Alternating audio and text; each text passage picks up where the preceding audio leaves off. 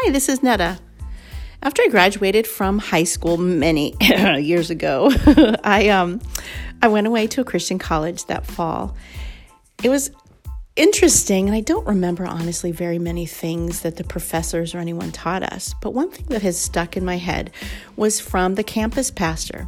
That first week we were on campus, he told all of us freshmen, Remember, today is the first day of the rest of your life. And he was kind of goofy, I think. And I thought, what in the world is wrong with him? That is the most crazy thing.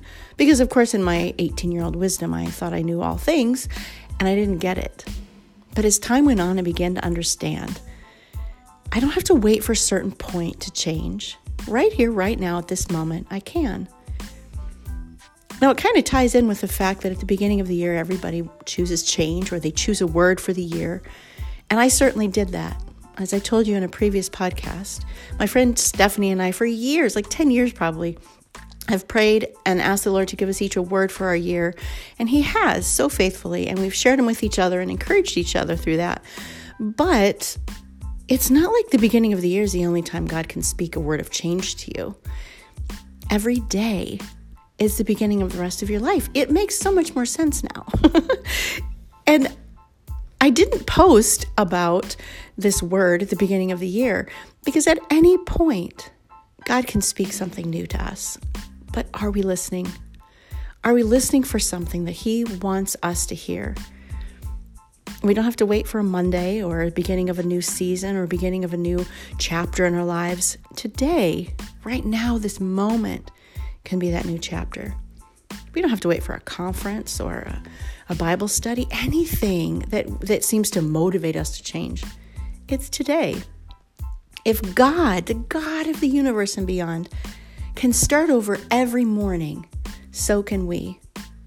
You're familiar with the scripture probably in Lamentations 3:23. It's a little tiny book written by Jeremiah, the weeping prophet as it says because he always had to share bad news. But this little tidbit in Lamentations is good news.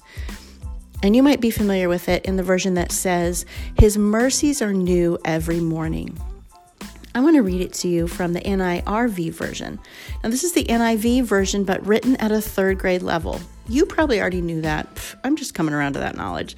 But since I um, am teaching and ministering to kids at our church, everything was written in this version, and I got one. I really like it, and I want to read uh, Lamentations 3:23 to you. It says, "His great love is new every morning."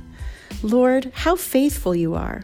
And the next verse says, I say to myself, The Lord is everything I will ever need, so I will put my hope in Him. Sure, the beginning of the year is a great time to listen to His voice, but so is right now.